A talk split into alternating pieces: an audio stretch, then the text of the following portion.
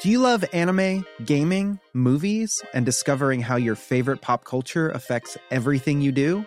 Then join us on Crunchyroll Presents The Anime Effect. I'm Nick Friedman. I'm Lee Alec Murray. And I'm Leah President. Every week you can listen in while we break down the latest pop culture news and dish on what new releases we can't get enough of.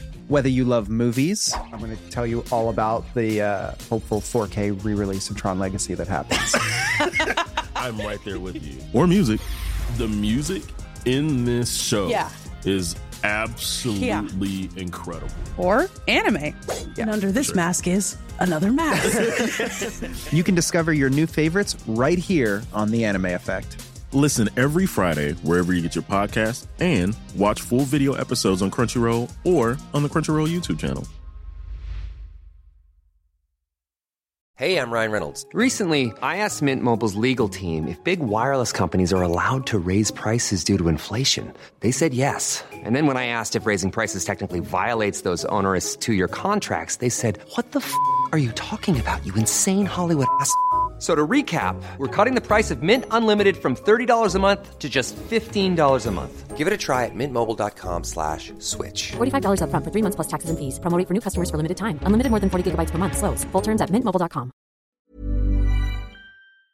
Welcome back to the Hardware Unboxed podcast. Another episode here where we're pretty much just for the entirety of this episode talking about F S R three frame generation, the various different pitfalls and benefits of this feature, and just general features as well. A bit of a discussion on D L S S and other features, and maybe the G P U should just be a bit faster instead of providing us with features like frame generation. So yeah, hopefully you guys enjoyed this discussion, a bit of a deep dive on F S R three and frame generation. Let's get into it. Good morning, Steve. I think it's morning. Time to talk about F S R three. How are you going? Good. Good. It's it's the weekend. I'm relaxed and uh, I'm ready to talk about frame generation, one of my favorite topics of all time. Yeah, I know you're um, probably a bit uh, less keen on frame generation than I am, which is, I guess it's interesting. You know, sometimes we see the feedback of like, would I have made a video different to you, or would you have made a video different to me? Like, who's the more biased of the presenters and that sort of thing. I think very much if you were making the F S R three video that you probably would have been a little more negative on it than I was, which is interesting because I think commenters probably thought the opposite, but um, yeah, you're not I a mean, huge the, fan. I think the truth of the matter is I probably wouldn't have even made a video. I mean, I guess I would have been forced to. The whole thing with the Hardware Unboxed channel is I typically do things in a way and, and test products that I'm interested in. And mm-hmm. if I'm uninterested in, like, there's been so many technologies that people have asked us to look at, like Radeon Chill, for example, back in the R X five eighty days. And I have no interest in Radeon Chill. It's like not a feature I would ever enable. Uh, it doesn't suit the type of games I play. Just not something I get excited about. So if I'm completely uninterested in something, it's really hard to to look at it. And the Hardware Unboxed channel is a hobby channel. Like, it's not meant to be a serious business, at least not for me. Uh, I started because I'm passionate about P C hardware. I enjoy benchmarking. I enjoy seeing how things compare in terms of performance. So yeah, because I don't run it like a business, I'm not looking at things that I I don't care about. And frame generation is just one of those things that at this point in time, I just do not care about. Um, if I was in a an Nvidia pitch meeting and I was representing, I had a, like a gamer tag on my head, and Nvidia was like, well, we've, we're working on this new technology. We're developing this new technology where it it doubles your frame rate. I'm like, okay, I'm interested. Go on. Uh, it it makes it a lot smoother. So it it gives you like a the feeling of a high refresh rate experience, but there's no input at all. Um, and if anything, it might hurt your input, but we have another feature that can probably help with that a little bit. And I'll be like, all right, have you got any other ideas? Like, let's let's move along. That one sounds pretty crap. Uh, but here we are. Um, yeah, gamers have been promised things that I don't think frame generation quite do. Um, it's been pitched mm-hmm. to them in a way that makes it seem a bit more exciting than it actually is. And I just, I don't think it's, I think it's a, I don't think it's a direction we want to take G P U hardware and P C gaming in, uh, unless they can obviously fix the grievances I have with the technology. Um, I'm not holding my breath for that one.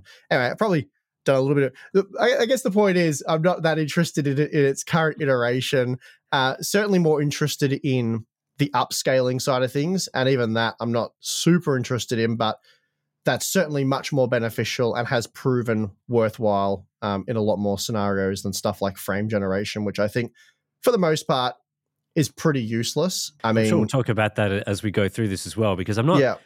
I don't, wouldn't say I have a different opinion to you. I think my opinion is probably slightly less negative, but I don't mm-hmm. think that frame generation is as good as upscaling. Like the mm-hmm. the amount of times that you can realistically use upscaling is pretty much all of the time. Like obviously if you're gaming at ten eighty p, it's not great, but mm. for most gamers, upscaling is like turn it on, works pretty well. Frame generation's like, okay, here's the list, the checklist of things that you need to check off to make sure that you're like part mm-hmm. of that group. And if you check off all the things, then go for it. Hit the enable button. If any one of those things isn't there, then it's probably not going to be great. I think not to, sorry, keep ranting on, but I think if it was pitched more genuinely for what it is, and I think more people are starting to realize what it is, which is what we've said from the very start, that it's a, it's a frame smoothing technology. It smooths out frame rates. It tries to improve the image quality with smoother frame rates. Now you can argue whether it does or doesn't improve the image quality. I mean, that's a, you know, that's a whole different thing, but that's really what it is. It's not a performance boosting. It doesn't boost your F P S, which is what mm-hmm. it appears to be doing, which is it's quite misleading in that sense, but it really smooths it out. And yeah, under certain scenarios, in certain conditions where it's implemented really well, it can give you that sort of high refresh rate look without mm-hmm. the full experience. Anyway, I'll, I'll stop because, you know, well, I'm... I think you, I think you make a good point, because I think NVIDIA and A M D have advertised this as a performance-enhancing feature, mm-hmm. and I think that is very much twisting the definition of performance. Like, mm-hmm. what we've always come to assume that performance means isn't so much a visual side of things. Like, performance doesn't mean the quality of the frame. Like, you know, you're never turning up from high to ultra settings and going, oh, you've improved the performance of your gaming experience. Mm-hmm. Which, and that's pretty much what frame generation is doing. Like, it's improving theoretically the quality, the visual quality of your gaming experience, which we've never associated with performance. Performance has always been about the latency and input of the gaming experience and the overall package, which typically is associated with both input latency and the frame rate and the visuals and the smoothness and so on. So this sort of redefinition of performance to mean just the visual smoothness of the game, I think they were hoping that gamers would have caught on with that, but I don't think it's gone perhaps as well as they have thought that it has. And it's it, it's kind of, again, like I think in a previous podcast, we were sort of talking about methods of cheating. Like mm-hmm. these companies want to have the biggest F P S numbers on their chart because it makes their product look better. But mm-hmm. instead of improving the products in the way that we've traditionally associated with improving products, which is you make the G P U itself more powerful, what they're starting to do is just cheat in various different ways, like by using frame generation to pump up those F P S numbers. And yeah, again, it'll be interesting to see where that goes in the future. But I guess to start off with, I should probably just recap F S R three for people sure. that are sort of listening to this podcast and wondering what on earth we're talking about. It is definitely worth going and looking at my video on F S R three, because obviously it is a visual technology, so an audio podcast is not the best way to describe what's going on. Um, but essentially last Friday, A M D sort of surprise announced F S R three, the final version um, that was now shipping in games that gamers can now play. It was announced back in November of twenty twenty-two. So it's about eleven months on since their announcement. It's now available for people to use. And similar to NVIDIA's D L S S three technology, this is a frame generation, frame interpolation technology. The difference between NVIDIA's tech and A M D's tech is that A M D's technology works across all G P Us. So whether you've got an A M D Radeon product, going back as far as the five thousand series or even earlier, I think, or you've got an NVIDIA GeForce product, including those that don't support um, D L S S three frame generation, you can use F S R three, whereas, of course, D L S S three frame generation is exclusive to R T X forty series products.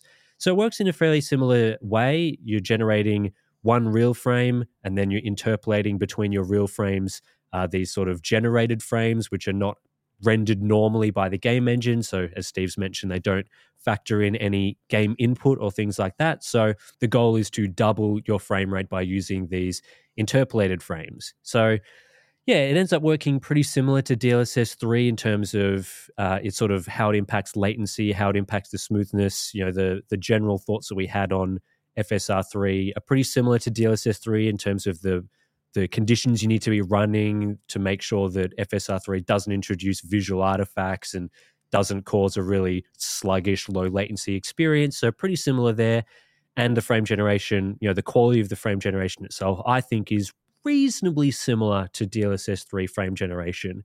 Of course, though, F S R three uh, requires the use of F S R upscaling. With D L S S frame generation, you can use any upscaling technology, whether that's native rendering, F S R, or D L S S. With F S R three, you are required to use A M D's F S R upscaling, which we've said in the past isn't the highest quality upscaling technology on the on the market right now. So that's probably one of the, the main downsides to its visual quality. And then A M D as well had a number of issues with sort of configurations with F S R three. So things like variable refresh rates don't work well with F S R three and things like that. So yeah, it's a bit of an bit of an interesting launch. I, I don't think it's a a total fail, but it's not a great showing, I don't think. Um, would you agree with that based on what you've seen from my video and any testing that you've done? Uh, yeah, definitely agree with that. Obviously, A M D wasn't that confident in the technology either, uh, and they sort of knew that it had, well, they knew it was half-baked, had a lot of issues,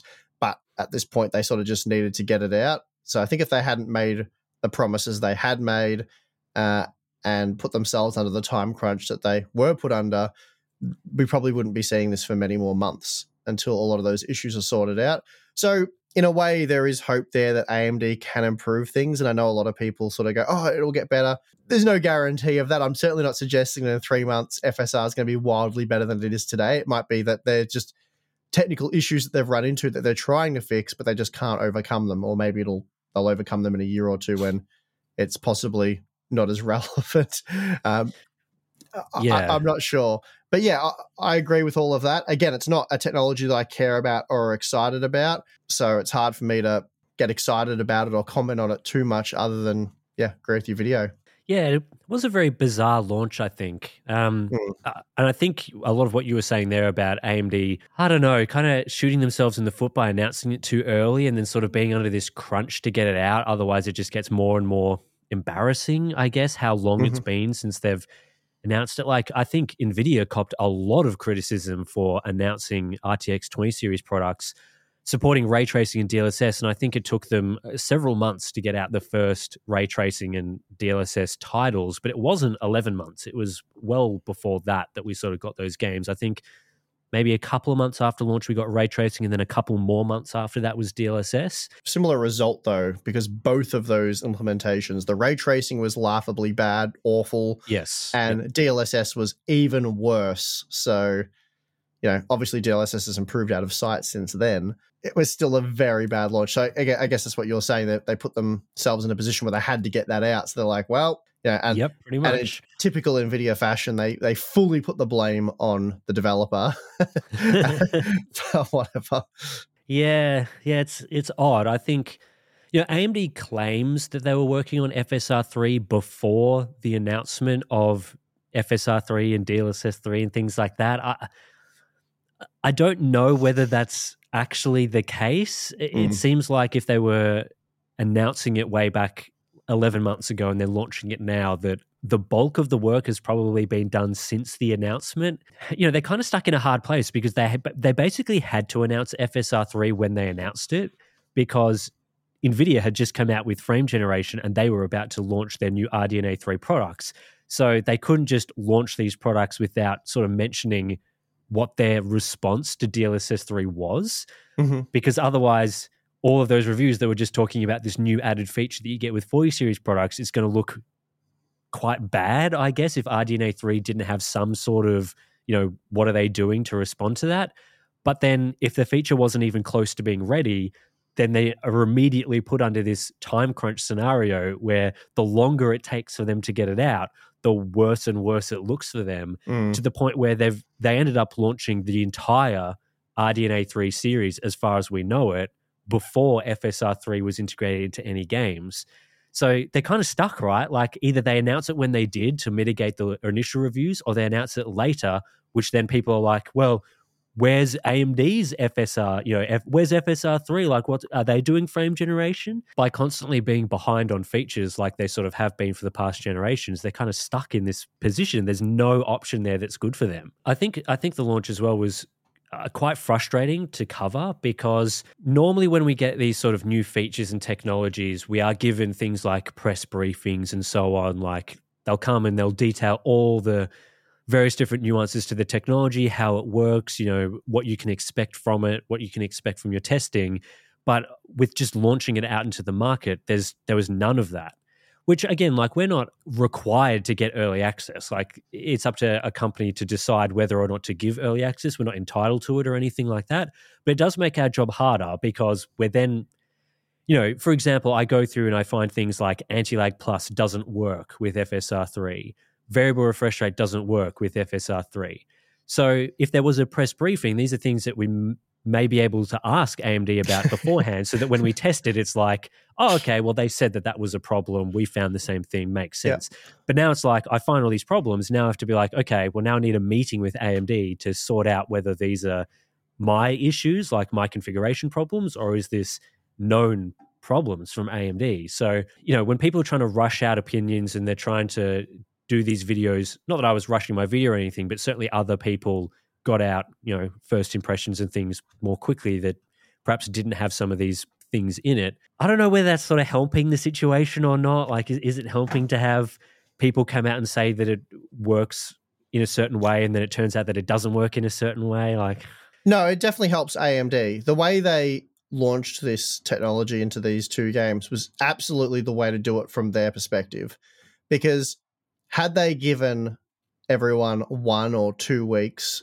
to fully analyze it and get their content ready by a certain embargo date and time, it would have gone way worse for them, because it would have been pretty well universally known throughout reviewers that things like variable refresh rate weren't supported, and all the flaws and issues with the technology would have been known. And then A M D's put in a position where they're like, oh no, we're definitely fixing that. We're aware of that issue. That'll be fixed. And then they'll give some sort of date or time frame that they probably absolutely cannot meet, and that just compounds the issue. So by doing it the way they've done it is the way to do it for a technology that's half baked and they don't know what they can and can't fix, but they had to get it out the door. So they launched on a Friday uh and hoping that people would do it. Initial impressions is which is what they did.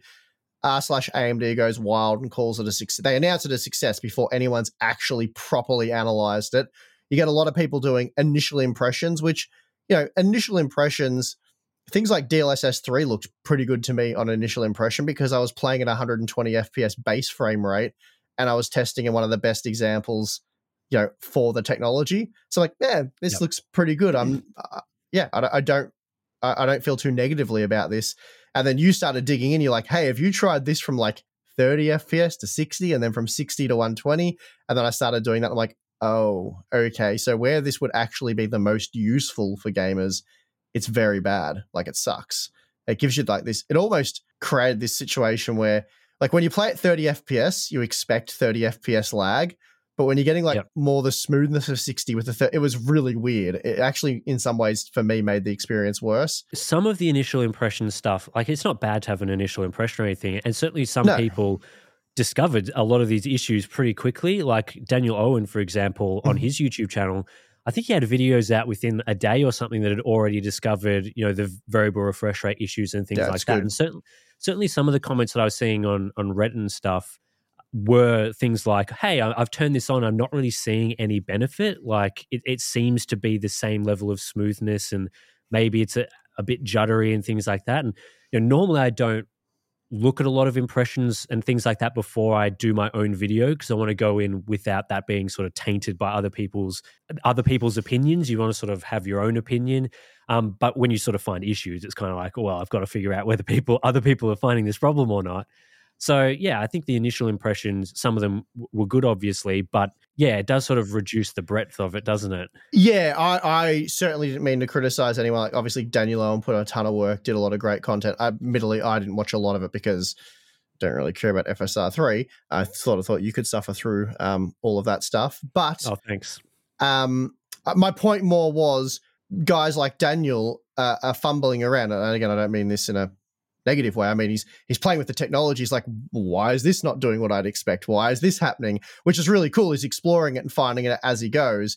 But had you given Daniel Owen a week to play with the technology, he'd be like, why is this doing what it's doing, A M D? And A M D would be like, well, uh, that doesn't actually work the way you're expected to work. And then he has all the information, and then he can, you know, collect his thoughts, work out a video, and explain to everyone, well, this is broken. Um, this like you just he's less confused whether he's done something wrong. Um, you know, is this an actual problem?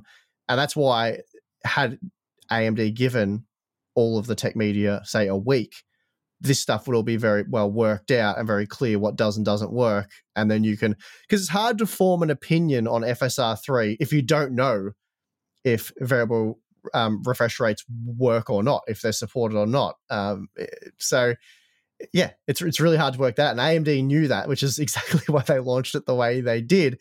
And it doesn't give you too much confidence that these are fixable issues or that A M D even thinks or knows they can fix it, because they would have got ahead of this and gone, oh, look, here's a list of known issues that will be addressed. Like, you know, recently I've been testing some new Intel G P Us, ran into a few problems, and they've already like, yep, yeah, we'll definitely have that fixed without question for the next driver update. We're aware of that issue. We've already solved it in the lab. Driver will be rolled out on this date and it will definitely solve that. Oh, okay, well, gives you a bit more confidence that that's the case, and especially given their track record, whenever they've said this will be fixed or it has been fixed, it gets fixed. But A M D's, to my knowledge, they haven't done that with a lot of these issues. Um, it's like they're aware yeah. of it or they're looking into it, but they haven't been like, yes, we know what the problem is there and we will have that addressed with the next game update or driver update or whatever it may be. So you're sort of sitting there, hmm, yeah, how capable are they of fixing this? Yeah, I mean, they told me, I think with Anti-Lag Plus, they'd already known that that was a problem. With variable mm-hmm. refresh rate, I think they claimed to me that they had had it working. And then I was like, okay, well, you know, give me the configuration that you were using with variable refresh rate and I'll try replicate it on my end. And they gave me, you know, the configuration and things. I didn't, I didn't have the monitor they were using. I was hoping that they, you know, would have be using a monitor that I had, but I used a different monitor Um, that was the same brand and couldn't really replicate what they were talking about. And, you know, the example that they'd given, the sort of evidence wasn't super strong evidence. Like, we were using slow motion footage to sort of show the differences between the two configurations. A M D was just sort of providing like a still image and things like that, which doesn't tell you a whole lot. So, um, yeah, yeah, it wasn't... Which, it's more evidence of what I'm saying, where they're like trying to keep it vague and be like, no, no, this isn't really a problem. Don't dig too deep into this. We'd rather you focus on the things that are working. And that's yeah. stuff they absolutely cannot avoid when they have press briefings on this stuff and you're allowed to talk to the people behind it and all that sort of stuff. All, all of those issues come to light pretty quickly. And when you hit them with the hard questions, they're like, yeah, nah, that, um, yeah, that doesn't work yet. So I think, in my opinion, that A M D should have delayed F S R three. I think mm-hmm. that you want the first impressions from people to be as positive as possible. So if a lot of these issues are genuinely solvable, like if A M D is saying, yeah, we've sort of like VSync off, not working, for example, there's that bizarre situation where apparently Forspoken and Immortals of Avium are using an old version of F S R three that isn't the latest version. Like, that's a very bizarre situation. Yeah, I don't know how that happens. Of, that, that's they've already weird. acknowledged that it's it's fixed in a future version, but then the debut version of, of it in games is an older version. Don't really know what's going on there, but yeah, and whenever it doesn't pass the, the common sense test, some sort of basic logic, it, it, it tends to be the case that what they're saying is not necessarily true. But I, I agree, they should have delayed it, but at the same time, you and I have been mocking them for how long now? That it's mm-hmm. on the box, it's a promised technology, and yet they still don't have it out. So, and then I'm sure they've had those conversations where they're like, well, this is a bit half-baked, it's not as polished as it could be. Okay, how long till it is as polished as it needs to be for launch? Uh, I'm not sure. Six months? Probably. Okay, just get it out the door then. We can't wait another six months. So at some point, they've just got to pull the trigger on it. And it's so it's it yeah. sort of it tells you a bit about how long it's going to take for it to improve, because it would be bizarre, right? I mean... It wouldn't be, it in a way, it would be very A M D if in the next month they radically improve it, or in the, you know, the next two months. That that'd be kind of like an A M D thing to do, which is like release a product at the wrong price or not working quite right, and then very shortly after, after they've copped all the flack for doing it half-baked or making the wrong decisions, they just fix it. I definitely wouldn't rule out F S R three getting wildly better in a relatively short period of time because, as I said, that's very A M D to do. But at the same time, yeah, they haven't given us a whole lot of confidence that that's going to happen either, so I'm certainly not suggesting it will. Yeah, I've seen a lot of comments as well from people in the, you know, YouTube, Reddit, places like that saying, oh, you know, we should be pretty positive on F S R three because it's a beta version. Right? Like it's A M D's released this beta version with issues. And I mean, no, it, it isn't a beta version. Like as much as we can sit here and say that there's issues, there's known issues that potentially will be fixed in the future, may, maybe if A M D fixes them, uh, it's not been released as a beta version. It's not described anywhere as a beta. A M D is very much saying that this is F S R three. You go up into the games, it's not listed F S R three beta anywhere. It's just F S R three. Even if it's it not was, a beta version. How much does it matter if it was? You're reviewing what you're reviewing. Like we always used to make this joke, uh, you know, Matt, who started the Hardware Unboxed channel, you know, I game with him a bit. And whenever we play Fortnite and there's some really dumb game-breaking like issue or bug, he's like, yeah, yeah, yeah, but it's still in early access. It was like six years later and it still says early access. I'm not actually sure if it still does. I don't pay attention anymore. But basically, it, it was an early access game for many, many years. So whenever there was some stupid bug that just shouldn't be in the game, Matt always made the joke that he's like, well, you know, it's early access. We can't be too hard on them. They've only made like how many billions of dollars from this early access thing. So whether it says early access or beta, does it really matter? It's like, this is what they've chosen to release into the wild and have us judge it based on that. Like A M D could have F S R three beta for the next three years. If, they, if they're using this to market their graphics cards, like they're saying, well, you know, you can get this performance boost with F S R three and, you know, we're going to compare F S R three on versus D L S S three on for Nvidia G P Us and things like that, then it's pretty much not a beta version. Like mm-hmm. You're advertising that as a feature that people should be purchasing a graphics card for, and you would never recommend someone purchase a graphics card for a beta version of functionality. It's always yeah. final version stuff. But so yeah, simply even, it's not a beta.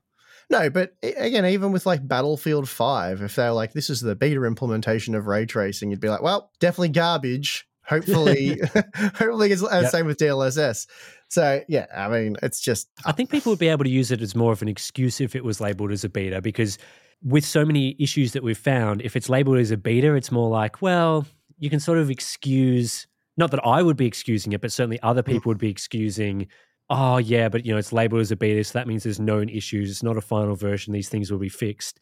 Whereas if it's labeled as it actually is, which is this is the version of F S R three that's in games, mm-hmm. then a lot of those excuses don't really work as well anymore. Like known issues for a final version should not be there. I mean, so, why this thing this always really annoys me so much. Why are gamers making excuses for A M D? Uh, I, I don't know. Uh, that, it always just grinds my gears, this. It's like, uh, I, I don't get it. Why are you defending A M D or Nvidia? Why are you making excuses for them? They're taking your money and you want to be critical of what you're getting in return, because mm-hmm. you'll end up with a future where the G P U is doing almost no work and you're getting software-based frames that are garbage. And that seems to be the future that a lot of gamers are begging for. I don't, I don't get it. I just, I, I don't know why A M D needs you to defend and make excuses for their technology that they sold you and promised you eleven months ago. And that was the same problem we had with Turing. Uh, you know, so many people were angry with how critical we were of Turing and the initial implementation of D L S S and the initial implementation of ray tracing. Others were praising ray tracing for being this revolutionary new thing that was going to redefine graphics, and ray tracing was the future. And how much t- how much do we hear that sort of garbage? And you and I are like, cool, that might be the case, but we're reviewing it based on what we're getting now, what they've promised mm. you, and what they're charging you for. What you've paid money for is what we're reviewing. Not that ray tracing is going to be amazing in the future. It's like the path tracing thing now. People getting all crazy. It's like, yeah, it kind of sucks right now. Like there's two G P Us that can kind of do it. And even then they have to fake it to a large degree to make it playable. I, I guess it's kind of a misread of what the what reviewers do. Reviewers yes. should be assessing products based on the here and now and what you're mm-hmm. getting for your products right now. Mm-hmm. And it always becomes very difficult to assess things for the future. Like, I, how many times have we heard companies say this will be fixed in the future, or this will be improved, or A M D fine wine, or D L S S will be fixed in the future, or something like that, which is all just future promises. We have no idea what's happening with, with that, when it's going to yeah, happen. Is it going right. to be in the lifespan of the product? Is it going to transform the product from being poor value to good value? We have no idea, which is why we always have to assess products based on what they are doing right now. What yeah. what game support we're getting right now. To add to that, though, you know, I'm a reviewer with twenty years of experience, so I've seen what materializes as a useful feature or extra performance. I've I've seen that in the past. I know that if you're buying an eight gigabyte V RAM graphics card right now, that's quite powerful, like a an R T X forty sixty Ti. That the sixteen gigabyte version of that is definitely going to age better in three years from now, mm-hmm. and will be a better investment. Like. Because we're seeing that trend already. We're seeing games like Halo where most of the textures are missing on Ultra if you only have eight gigabytes. So we've got some clear indications and examples now, like a dozen of them.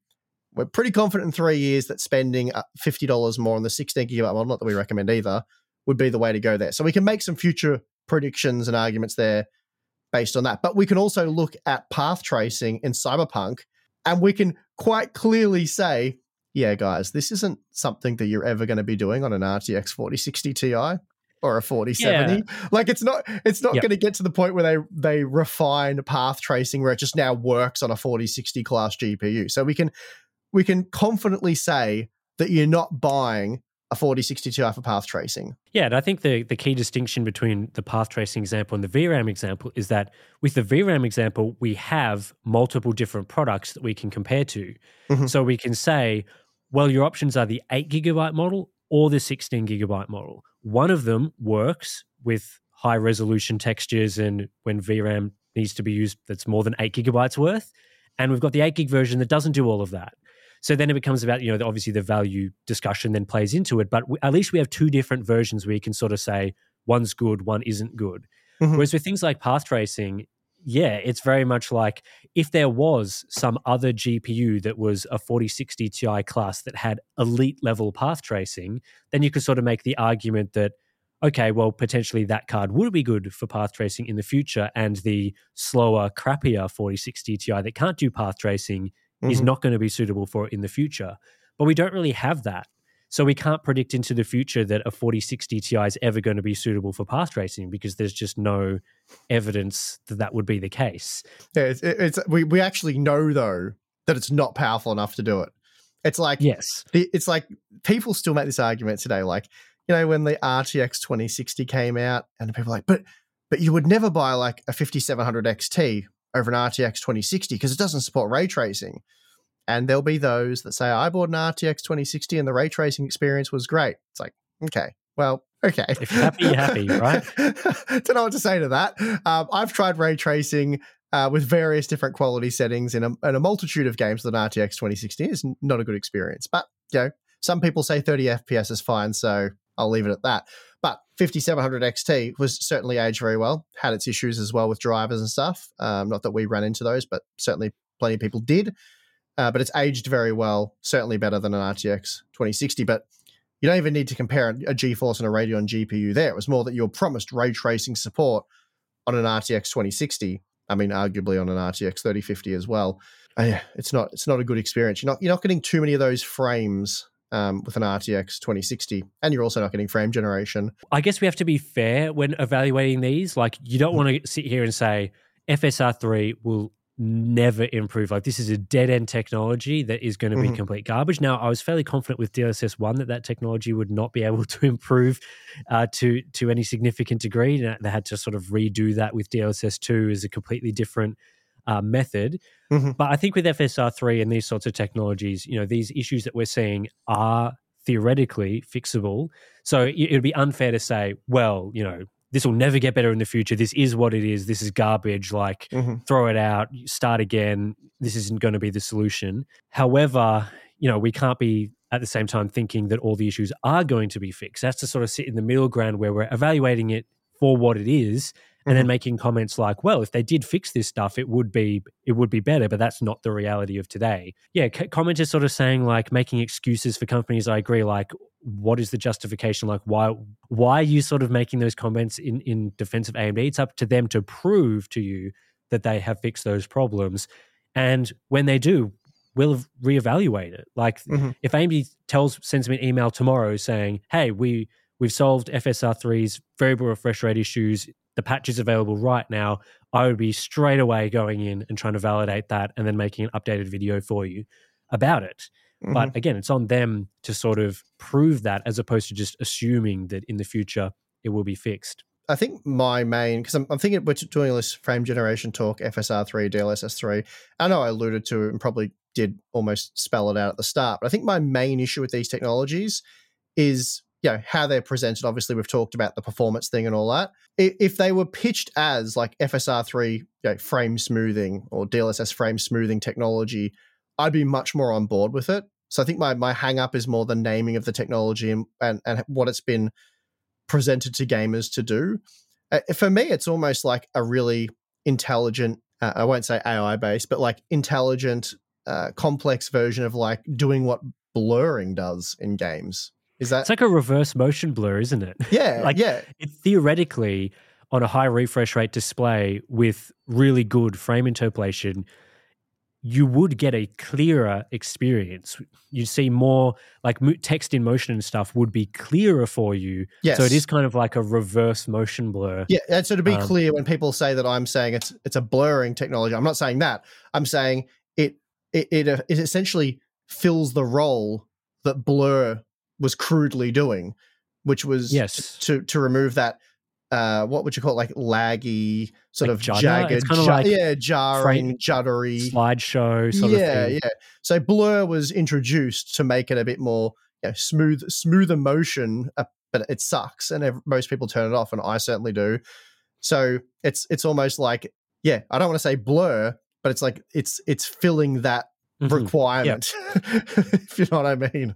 Uh, and and yeah, I think that's what it does. I think I really do think that's what it does. Is it's a blur replacement. It's it's it takes it to the next level and actually does it pretty well. Yeah, I agree, and I think it's sort of the same argument that we had back with again, like ray tracing for the R T X twenty series. The issue with that was that it was presented as a feature that you must have right now and that you must spend money on, and yeah.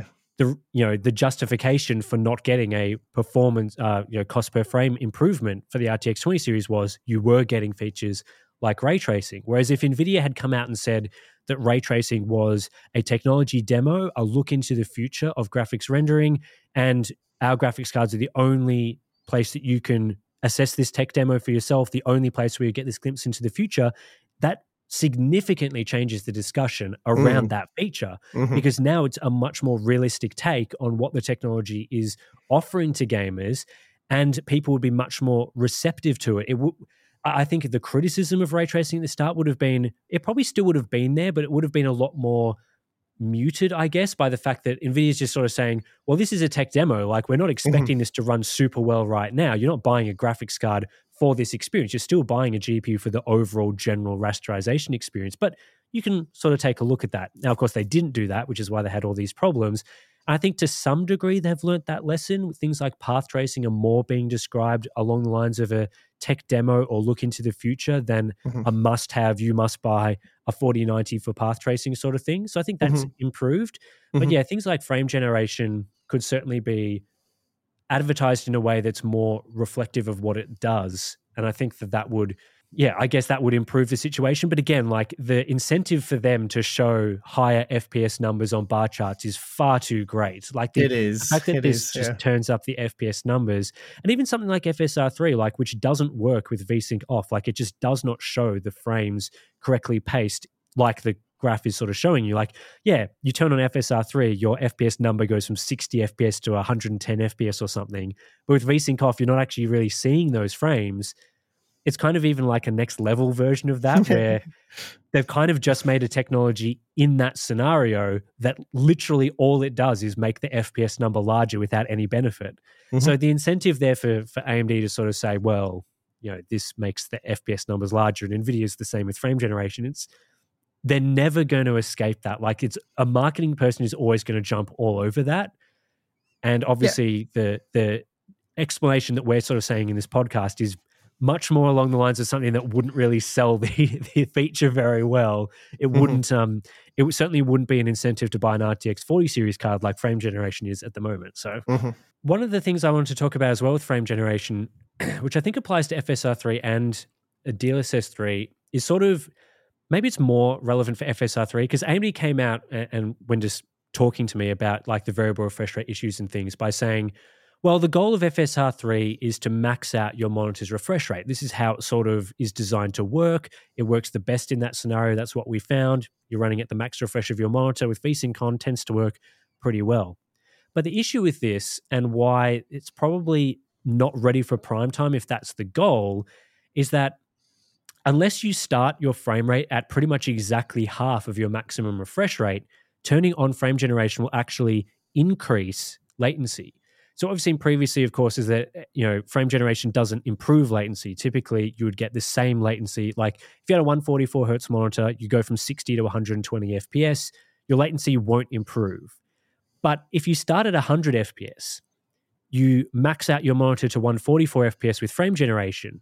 Frame generation has to generate every second frame, which means your actual render frame rate has now been reduced. So in that one hundred to one forty-four F P S example, theoretically, your frame rate has had to go down to something around seventy-five to eighty F P S, whereas previously it was rendering natively at one hundred F P S. With that sort of target of let's max out your monitor, for a lot of gamers, the, the experience there is probably not going to be super compelling. I, I think that's, I guess, a, a problem, like a pretty serious problem with the way that frame generation works now. And the if NVIDIA and A M D is sort of targeting this, let's max out your monitor situation, they can't just be like reducing the native render rate for people because it's not going to be, it's like it's that's not a great experience for people to just suddenly reduce the number of gen- real frames that you're getting. It's just not. Hmm. Anyway. Well, hear me out, Tim. Just yep. hear me out on this one. I think I can speak for all gamers when I say this, that we would have been better off had the current generation G P Us actually offered an improvement, a noticeable improvement in cost per frame. Like imagine instead of getting fake frames, interpolated frames, F S R three, D L S S three, just imagine for a moment if we got forty percent more performance at the same price. Mm. So instead of nice. a instead of a forty sixty Ti costing as much or more than a thirty sixty Ti, and being slower in a handful of games and at best about five to ten percent faster, imagine if it cost the same amount but was forty percent faster. Would that have been better than D L S S three? Well, yes. I mean, ob- obviously, yes. So right? th- this is what annoys me when you get all these guys on R slash hardware and R slash NVIDIA and R slash A M D, all of the fanatics, all of the in- really enthusiastic guys, and they just beat each other over the head all day about what's better, like how good frame generation is or which G P U is better, A M D, Nvidia. I don't care. Just stop it. Like w- we should be all on the same page. We don't want crappy G P U releases. We don't want to go backwards in some situations, and we don't want the cost per frame to just stay the same after three years. We don't. We don't want to be distracted. It's like almost like political plays. Like we don't want to be distracted by all this noise and garbage. What we want is for G P Us to become faster. And then that solves the higher refresh rate problem and all the stuff you've been talking about, because you're actually getting more performance than you would have been otherwise. And then you hear all these ridiculous excuses like, oh, they're doing the best they can. You know, they can't sell that G P U for any less. And yeah, so, so anyway. It's just, yeah, it's just like that's bit... total B S. yeah, yeah. If you believe that, absolute garbage that they cannot sell those products for less. Yeah, yeah. It's just so not true. So, but yeah, I think it sort of comes back to the the discussion about these companies cheating in these mm-hmm. sort of frame, in these sort of you oh, know, performance charts and things like that. It's like, mm-hmm. what's easier for a company to do? Is it improve the cost per frame, which may end up reducing margins or mean that I have to put in more work, or maybe maybe they can't increase the margins as much as they want to. What's easier, doing that? Keep the margins or, the same. or keep the margins really high and inflate yeah. them as much as possible, make yeah. the G P Us weaker, and instead sell you a frame generation technology. Like mm-hmm. I, I'm not saying that frame generation requires no work. Like, obviously you have to pay developers to create that feature. You have to make sure your hardware supports the feature. Now, A M D has proven that really any hardware can support a frame generation feature. So that's pretty much mm-hmm. a solved problem. But the, you know, the sol- the software side of things requires resources. But come on, like, is it... They've done. What, they've what done makes the... them more money, right? Paying the developers to create frame yeah. generation, or reducing margins? They're, they've got a they've got a cost per resources graph, and Nvidia's yeah. looking at it, going, "Yes, we know what our move is here. We will we will sell them software based technologies, and then we will jack up our margins on the silicon through the roof, and the good times will keep rolling." And that's clearly what's happened. Like, we've been saying this for how long now? I don't, I guess I'm just uninterested in arguing about F S R three and D L S S three. I want to actually see better G P Us, G P Us that we can get excited about again, recommend and buy, and not just be like, well, because mm. we were just talking about the R T X forty sixty Ti. There's the eight gigabyte version, the sixteen gigabyte version is now fifty dollars more. You would clearly spend fifty dollars more to double your V RAM with the clamshell design because much more future proof, but you wouldn't recommend either four hundred dollars for thirty sixty Ti like performance with this. It's just, it's bad. It's really bad. I mean, we've been recommending R D N A two across the board. It's like, well, you can buy an R T X forty ninety, there's the forty eighty, seventy-nine hundred X T X. And then the further you go down, it's like, well, we probably should just buy R D N A two. So that that's not good after yep. three years. I think it was a previous Q and A episode that we were talking about Um, sort of, I think an NVIDIA executive had come out and said, you know, the future of game rendering is going to be A I technologies. Like, it, you know, people are going to be using upscaling and frame generation and things like that. And it's like, okay, but it's still the base performance of the card dictates the final quality of those features. You know, a feature like frame generation is significantly better when your base frame rate is higher. That's just... Mm-hmm. Mm-hmm. It mitigates sort of the latency concerns. For single player game, you can get more in that high refresh rate experience sort of range. So, you know, selling features is nice. Like, we don't we don't want to say don't create features, don't add value to these products by increasing the feature set and things like that. We do appreciate features, and things like D L S S have proven that there are very good quality features that can be included with these products that really benefit all gamers. But the fundamental aspect of a graphics card is its general overall performance, the actual powerfulness of the shader units, ray tracing units, tensor units, those sorts of things. That is what matters the most about buying a hardware product, is the mm-hmm. performance of the hardware. And yeah, we can't sort of lose sight of that aspect of things as we move into companies trying to sell you more on features and things like that. Like, yeah, they're trying to sell you an experience, and they're trying to, you know, upsell you on various different feature ads and things like that. But ultimately, the, the performance of the card matters the most, and still to this day dictates largely how good those features are going to be. A forty ninety runs all those features much better than a forty sixty. That's just the way it is. So yeah, I think this generation and this sort of, you know, it's they're trying to market you on all these features, sell you on all these features. Yeah, I guess some gamers are sort of accepting that that's sort of the reality of the situation now and just getting excited about these sorts of things. But, you know, if we're sort of sitting here and accepting that a forty sixty Ti type product can offer basically no performance uplift over its predecessor and sell you entirely on features, like, it's not going to get better in the future if that's the sort of standard that we're accepting and sort of saying, yeah, okay, sure. Yep, make it, make the same product after three years, add a few features on top, and call it a day. Like, we're all, we're all fine with that. We're all happy with that. Please add, you know, frame generation two next year, where instead of generating one frame, you're generating two frames, and that's the improvement that you're now getting. Like, I don't think, I don't think we want that. So I certainly don't.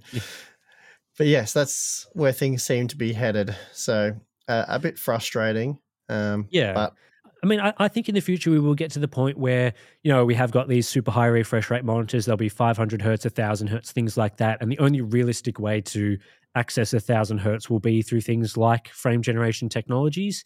But when we've got G P Us that are currently in the two hundred dollars to three hundred dollars range, the mainstream market where the majority of people are buying, you know, we're not advocating everyone go out and buy a forty ninety because it is a premium product. We want the more affordable products to be super accessible and make P C gaming great for everyone. Until those products are capable of running today's latest and greatest games with all the features enabled, things like ray tracing, potentially path tracing, high resolutions, high quality settings, until those that type of card is able to do all those sorts of things, then, you know, the all these feature ads and things are kind of a lot less relevant. Like, until the forty sixty is able to be a really compelling, high-performance, high-quality card for all forms of gaming, does it really matter that it can run frame generation?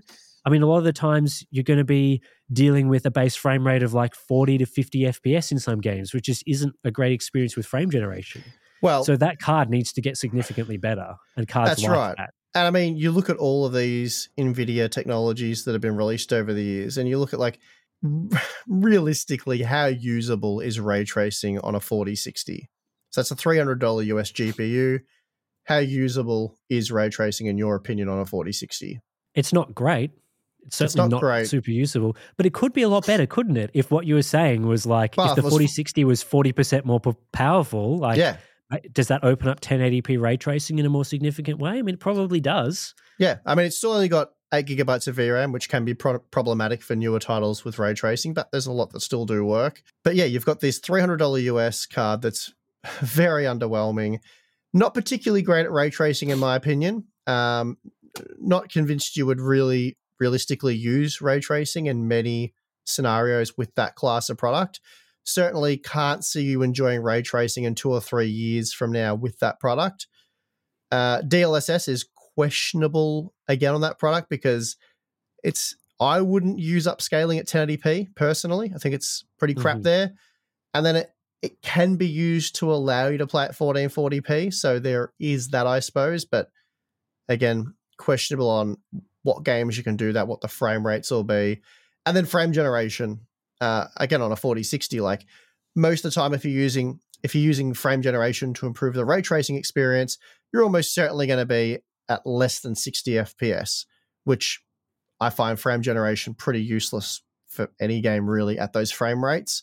Yeah, while some of these technologies, you know, they are supported, they can technically, depending on the circumstances and preferences, be used, but they're not nearly as useful as they are in R T X forty ninety. sixteen hundred dollars G P U, yeah, all of those three features can be of great benefit, or, or at least beneficial, on a forty sixty where you'd need them the most.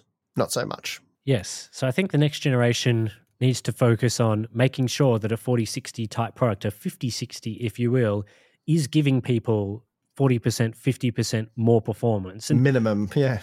Realistically, with how much backlog of a lack of performance we've had in that sort of price class since the sort of ten sixty era, maybe we need even more than fifty percent more performance for sort of that mainstream product. It certainly needs more V RAM as well. Mm-hmm. So, you know, they're, they're sort of lagging further and further behind there. And, you know, I guess this discussion of features does sound pretty negative from that perspective, but I think our opinion of these features would be a lot more positive if a card like a forty sixty or forty sixty Ti, or even the seventy-six R X seventy-six hundred, which didn't really offer any performance benefit either, like if those cut products were really good, like we would, could sit here and say, yeah, the forty sixty is way better than the thirty sixty. It's a lot faster. It can do so many more things than the previous generation card. And then look at this. Well, now, because it's faster, D L S S is better, because now mm. it's not so much a ten eighty p card. Now it's a fourteen forty p card, and you've just unlocked a really good quality D L S S feature there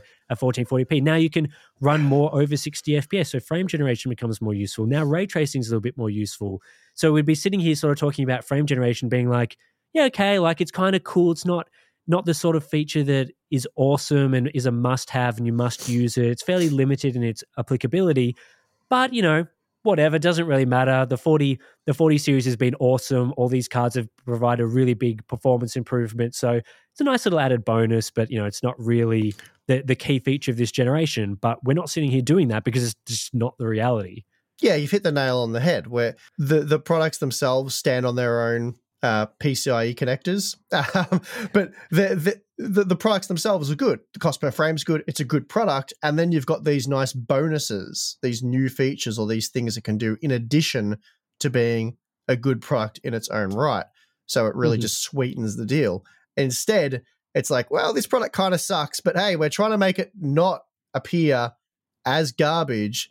with these flashy new technologies that we're going to tell you do all these fancy things like boost performance. It's a it's a performance multiplier and and this and that. So, you know, not as bad as it first seems. Give it a try.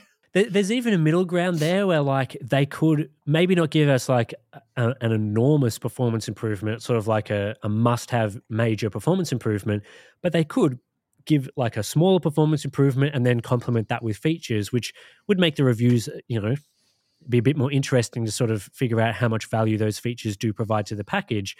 But we're not even getting that. Like, we're not getting, like, a, a card that's twenty percent faster for mainstream buyers. We're getting a card that's zero to ten percent faster, which, again, like, it just, it doesn't make the products exciting. I, I, I think a forty sixty that was twenty percent faster, that had the same V RAM as a thirty sixty, and then added things like frame generation, D L S S, blah, blah, blah, blah, blah, would be, we could kind of get excited about that. Like, you could kind of yeah, sit there and I, be I, like, I, yeah, okay, I guess. Well, yeah, honestly, that's still a very underwhelming product. It's only, you're only saying that because you're aware of what we got. Relative to what we True. got, sure. But if we if we hadn't have got what we got, and that's what we got instead, I think we would have still been like, yeah. We look, we wouldn't have known how bad we could have had it, that's for sure. True, true. But but I think we would be sitting there going, this is pretty underwhelming. Same amount of V RAM, it's only twenty percent faster. And yeah, look, it's got these new features, which, you know, you may not. And the problem with the features is you got to be so careful with how much weight you put on a frame generation, because so many people don't care about frame generation. They're multiplayer gamers. Like, a huge portion of the P C gaming landscape is multiplayer gamers, or certainly predominantly multiplayer gamers. I mean, I've got a dozen friends that all game on P C. None of them play sing- well, almost none of them play single player at all.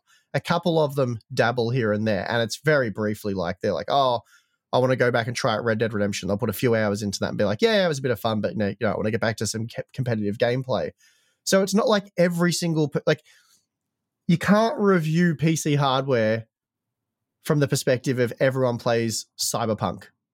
Like, you just can't do that. Like, such a massive percentage of our audience are multiplayer gamers, and they want more frames and, you know, Counter-Strike, Apex Legends, Fortnite, Warzone. They don't want mm-hmm. D L S S three. Anyway, I, I feel yeah. like I've done a lot of ranting this podcast. Sorry.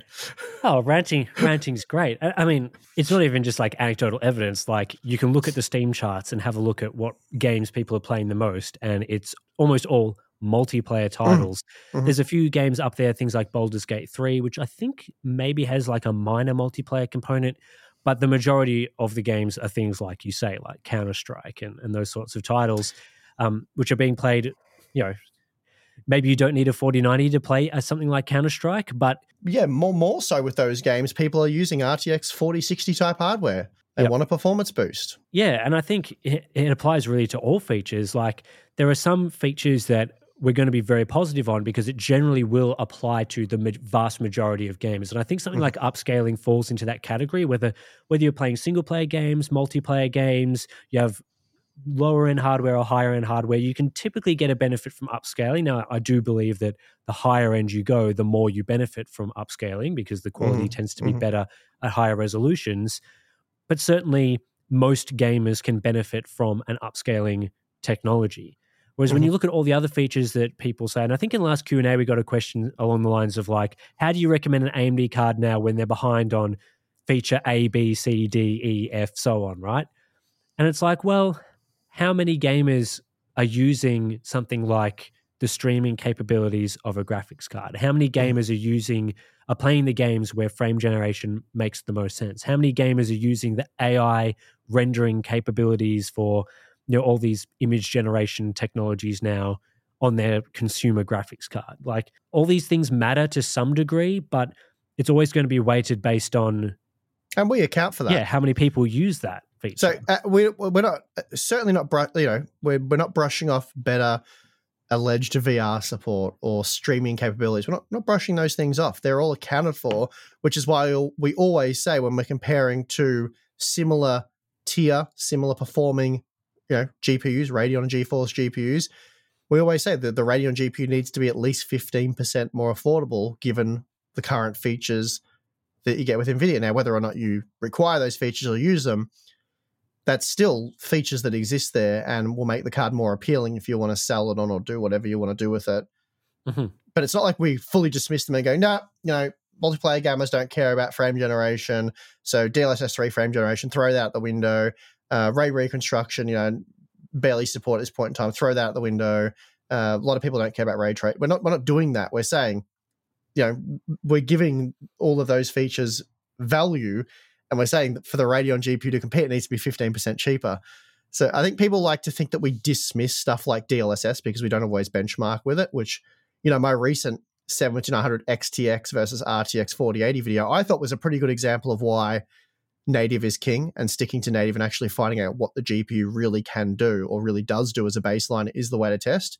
Because there were multiple examples where enabling F S R gave the seventy-nine hundred X T X a performance advantage over the R T X forty eighty relative to what we saw at the native resolution, despite the fact that in a lot of those circumstances, it was probably producing inferior image quality, which, you know, is helping A M D essentially cheat on that benchmark.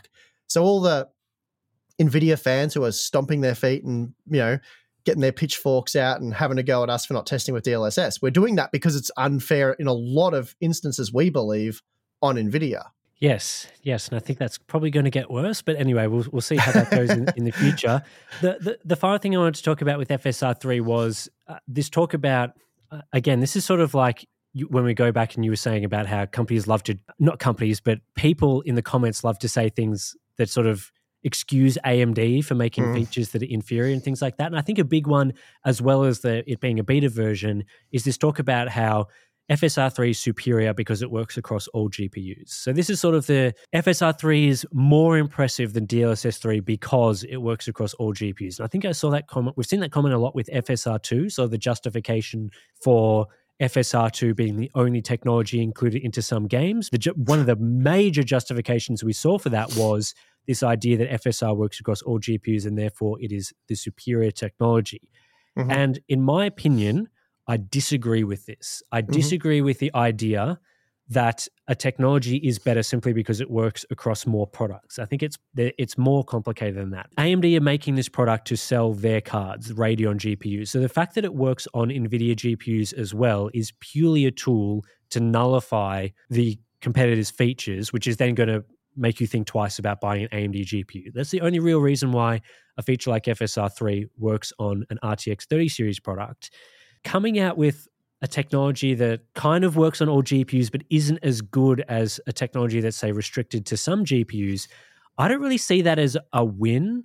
Like, it would be a, it'd clearly be a win if F S R three was better than D L S S three and worked across all G P Us. Undoubtedly, that is the best outcome, right? Something that's universally applicable, works really well, great, thumbs up, you've done a great job there.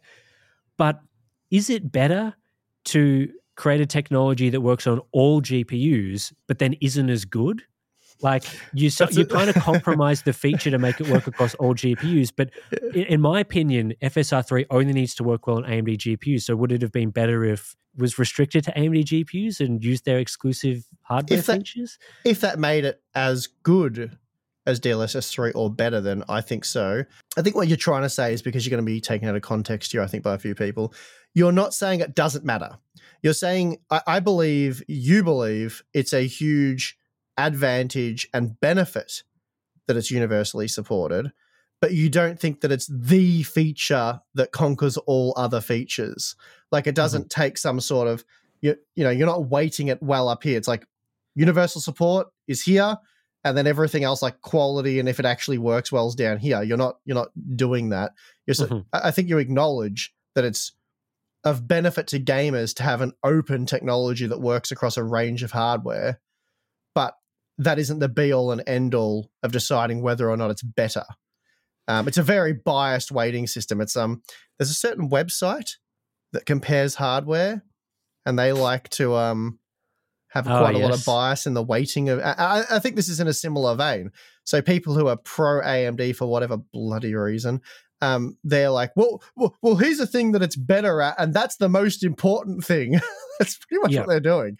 So yeah, yeah, I agree. I, I think it's kind of a hard one, I guess, because I do agree that a, a feature that works across all G P Us is clearly better than a feature that doesn't work across all G P Us and is restricted to some G P Us. Like, that's just obvious. Like, you could really make very little justification for the restrictions if the features were the same. But or close, far, like very close to or the very same. Very close, yeah, yeah. But I think based on my personal weighting system, I would rate the support across all G P Us as very close to irrelevant if the features mm-hmm. isn't as good quality. Mm-hmm, I think sure. the quality far outweighs uh, the ability to work across all G P Us, because theoretically you could, like I'm sure, for example, that Nvidia could create a worse version of D L S S that works across all G P Us. So they could just come out and be like, yeah, here's this terrible version of D L S S that looks like absolute garbage, runs terribly, but it runs across all G P Us, so isn't that a win for us? Like, we, we've done what you wanted. We gave you D L S S. We we made it terrible.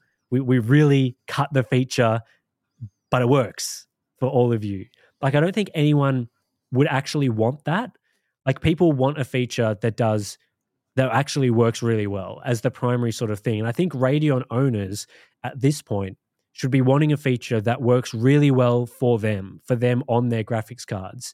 Mm-hmm. So if if a path to success for something like F S R three working really well on Radeon G P Us is that it works across all G P Us, fantastic. That's an awesome bonus. It means that NVIDIA owners can use it as well, which is, I guess, good. But if that's the path, then go for it.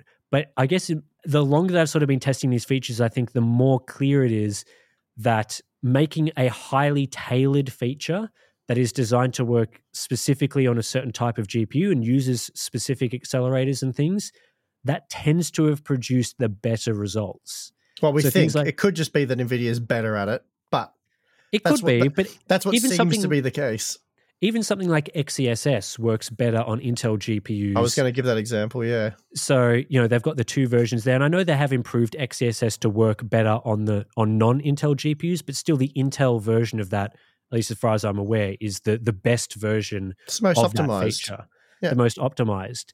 So I, I sort of think like it's nice that F S R three works on all G P Us, but would it be better? Would it sell more Radeon products? Would this be the ultimate solution for A M D G P U owners if it was a restricted feature, if that was mm-hmm. the easier, more viable path?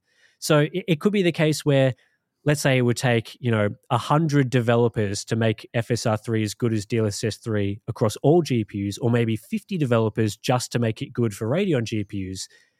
Potentially making it good just on Radeon G P Us is the better approach there.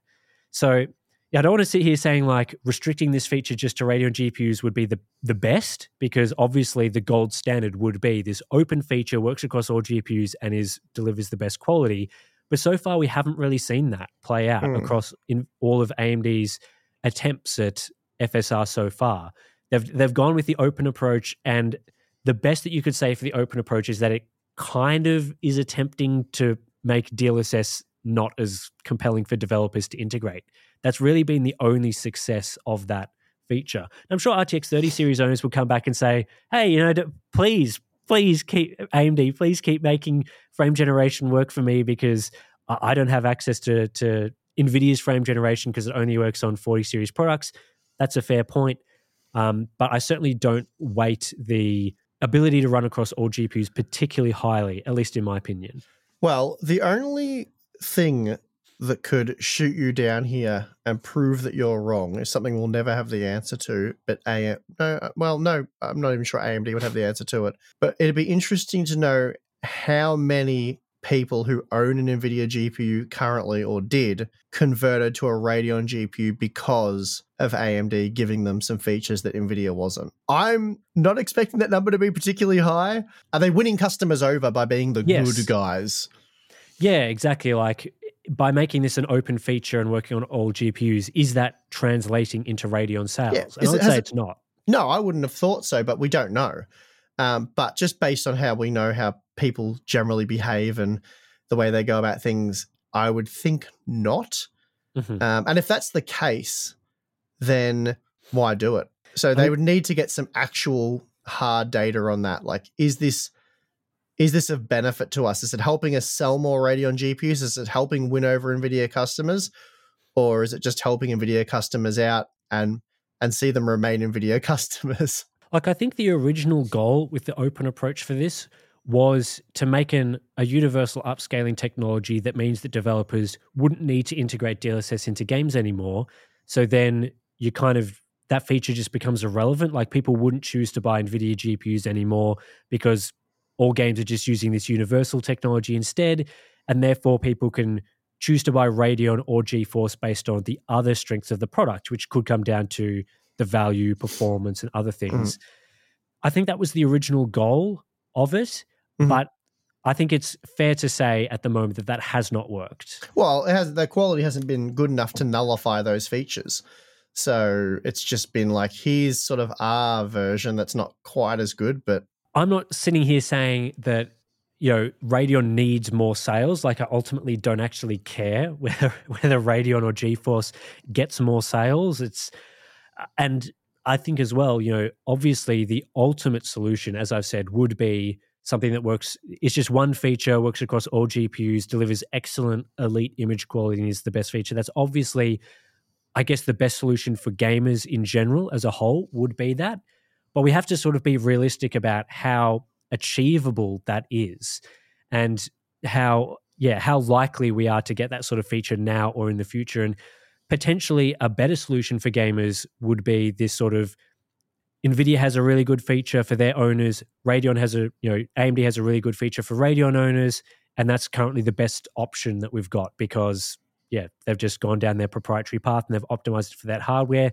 Maybe that's the way that is the best for gamers in the end. So yeah, yeah, it's a tough one because, yeah, we don't want to sort of dismiss running across all G P Us as being irrelevant and unimportant, because it is important. It's just that I don't weight it super high. I think there are other aspects that, yeah, they kind of have to nail the quality right and then offer it across all G P Us for that to be of benefit to people considering buying a Radeon G P U. And certainly in the current state of F S R three and D L S S three, if you were choosing to buy a new G P U right now, you wouldn't be sitting here going, okay, well, we've got D L S S three for NVIDIA owners, but then F S R three is really pulling me across to a Radeon product. Like, it's just not really doing that at all.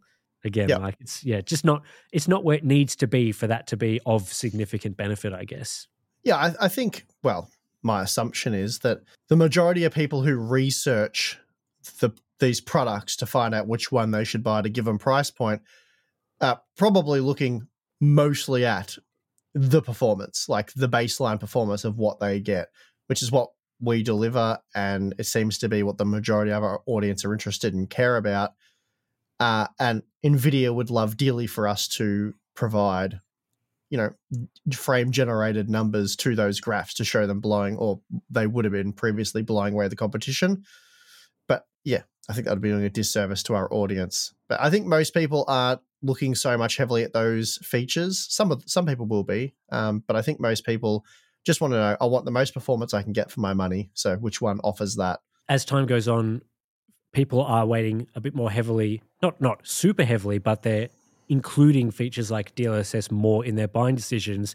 But I think that's generally more when you've got two products that are fairly closely matched in performance. Mm-hmm. So, uh, that, and that at the moment tends to be most products, right? Like, you're looking... Yeah. The pricing to performance ratio is pretty similar between A M D and NVIDIA right now. So, well, I guess when people the, are deciding on features like that. When the Radeon R X seventy-eight hundred X T launched, uh, and it was one hundred dollars cheaper than the R T X forty seventy, uh, yes, that's that right, right, isn't it? Yeah. Yep. Clearly that was enough, and NVIDIA agreed that was enough to convince people to buy that instead, largely, which is why they reduced prices to counteract that. Uh, and why you saw fifty dollars dropped off the R T X forty seventy. So if there is a big enough pricing discrepancy there, D L S S and frame generation, all that stuff is not enough of a draw card in the mid-range to low end for people to just, without question, buy the GeForce G P U. And I mean, that seems pretty evident based on how that yep. comparison played out. Well, I think that's probably a fairly... long discussion about frame generation and features and things like that, and I'm sure I'm, I made it. Yeah, you made it. Yes, we probably ruffled a few feathers with some of our ranting about oh, these, always, these sorts always. of things. So it'd be interesting to see your comments in the Can't uh, discussion below and things like that. Can't wait for that. Um, Let's take a break. We'll come back and we'll talk about, again, our super boring existences outside of testing these features. All right, Steve, we're back. What has been happening in your life so far this past? It's a little bit more than a week. We've, we've taken a little bit longer time to get this podcast out. So what have you been up to? Anything exciting? Uh, yeah, um, mostly family and friend-related stuff. We had a couple of a, a, a big do's at our place, so quite a lot of people, and that was a lot of fun. Uh, so I've been busy with that. Uh, we've got a lot of like projects on the go, so I've been planning for those, ordering stuff, and yeah, been sort of busy with that sort of home life, family stuff. So that's been good. Obviously, been doing a lot of work as well, though. Um, not a lot of big benchmarks at the moment. Yeah, because I have been busy with other things, but we have some stuff coming up, so that's good. Did you watch the grand final, the A F L grand final last yeah, week on Saturday? I did watch that. That was the day after we had all the family here uh, and yes. friends, uh, and that was a very good game. Yeah, it was amazing. I'm glad. I, I I'm glad I didn't care which team was going to win, and I'm glad my team wasn't involved because that would have been a very stressful day. Yes, yes. The, uh, your team being in the grand final, very stressful. I remember that a few years ago. Obviously, my team's been crap since then, but um, yeah, that was a stressful day. Yeah, I, I thought it was a good match. I enjoyed it. It was mm. closer than usual. Again, people from overseas probably wondering what the hell we are talking about. Of course, this is Aussie rules football. They had their final match on the weekend. Um, and yeah, it was a very close, good quality game. And yeah, neither of our teams were in it, so there were very low stakes. I had a cu- couple of um, my family members over, had a bit of a Enjoy, enjoyable time watching it, and yeah, just having some snacks and things like that, which was good. So yeah, I, unfortunately I was a little bit sick during mm. the during those couple of days. I managed to get myself a, a cold or something like that, which I'm sort of still... Tim was sick. I was sick. So my voice was a little bit weird in the F S R three video and things like that, but I'm pretty much back to normal now. Another thing that happened to me this week was actually last night. I um I tried to buy a monitor from Samsung, because mm. Samsung at the moment isn't providing us with all of the latest and greatest monitors. They, they have done it with some of the monitors, but they're not super on the ball with, you know, a new flagship product comes out, I request it, and they're kind of like, yeah, we'll see, things like that. So I thought, oh, okay, I'll find, I'll pull the pin, I'll try buy this product for them. I think they had like a, a discount or sale going on. So I'm like, okay, I can save a little bit of money here buying this product. I was interested in buying the, I think it was the forty-nine inch, I think it's the OLED G nine or something like that. Can't remember the exact product name. It's the big forty-nine inch ultra wide Q D OLED monitor. I thought, easy done. I'll I'll purchase that. I'll get like my six hundred dollars or seven hundred dollars off, done. Go through the ordering process and I'm like, oh, interesting. It won't let me proceed in the in the cart with this. What's going on there? Turns out they won't ship it to me. So no option. Doesn't matter how much I would offer them in terms of money to ship it to me. No option. Will not ship it to my address, will not ship it to my area, which is pretty bizarre when we're talking about a high-end, flagship, expensive, multiple thousand-dollar monitor. No, nah, won't do it. So They, they oh probably well. blacklisted your postcode. Just the whole... I, I've done so many negative reviews of their products, have I, that they've just like nuked the whole yeah. postcode for everyone. Yeah, it's done. Yeah, so no good. I guess it's possible. but But yes, that's a bit silly. Bit silly, bit frustrating. I also tried to buy, I think it was, I tried to buy the fifty-nine inch version at the same time, like two, a two for one deal. And then they weren't going to ship the two, they were going to like ship the two products much later in the year together. Whereas if I ordered them separately, I would have gotten one much earlier, which didn't make a lot of sense. So yeah, I think Samsung has a bit of work there to put into to making sure I can actually buy products. I think the, the basics of a customer experience is like, you buy it and they ship it to you. So I, I don't even know why they won't, wouldn't do it, because I haven't had that problem with anything else I've ever tried to buy. So I don't live that remotely. Like, no, not, you should you crazy. should contact them and ask them why that is. So yeah, I think that's pretty much it for this week's podcast. Bit of a bit of a longer one than last week, I think, but I enjoyed the discussion on features and things like that. And I think next week, yeah, we'll probably talk about things like the. Uh, I'm just about to get into testing the driver-based version of F S R three that they've put into the Radeon software, so the non-game integrated version. I'm sure I'll have a few thoughts on that uh, by the podcast next week. So yeah, stay tuned for the video on that, because I'm just about to get really dive into looking at that and yeah, we'll see if some of the issues that were present with F S R three are, are also present with this this driver version. Um, awesome. I yeah. look very excited to that. Can't wait. You love frame generation, so you'll be just love it diving straight into that love video it. as soon as it comes out. I'm going to watch it four times. Oh, well, that'll be good. Um, so, yeah, that's pretty much it for this week's podcast. Thanks to everyone that's listened to this one to the end. And if you do want to provide feedback, then comments below. We've got our Discord community as well. We've got a podcast section there. You can let us know your thoughts on what the things that we've said. So, yeah, guess that's it. Thanks for watching. Thanks for listening. Subscribe, get in your podcast apps, and we'll catch you in the next one.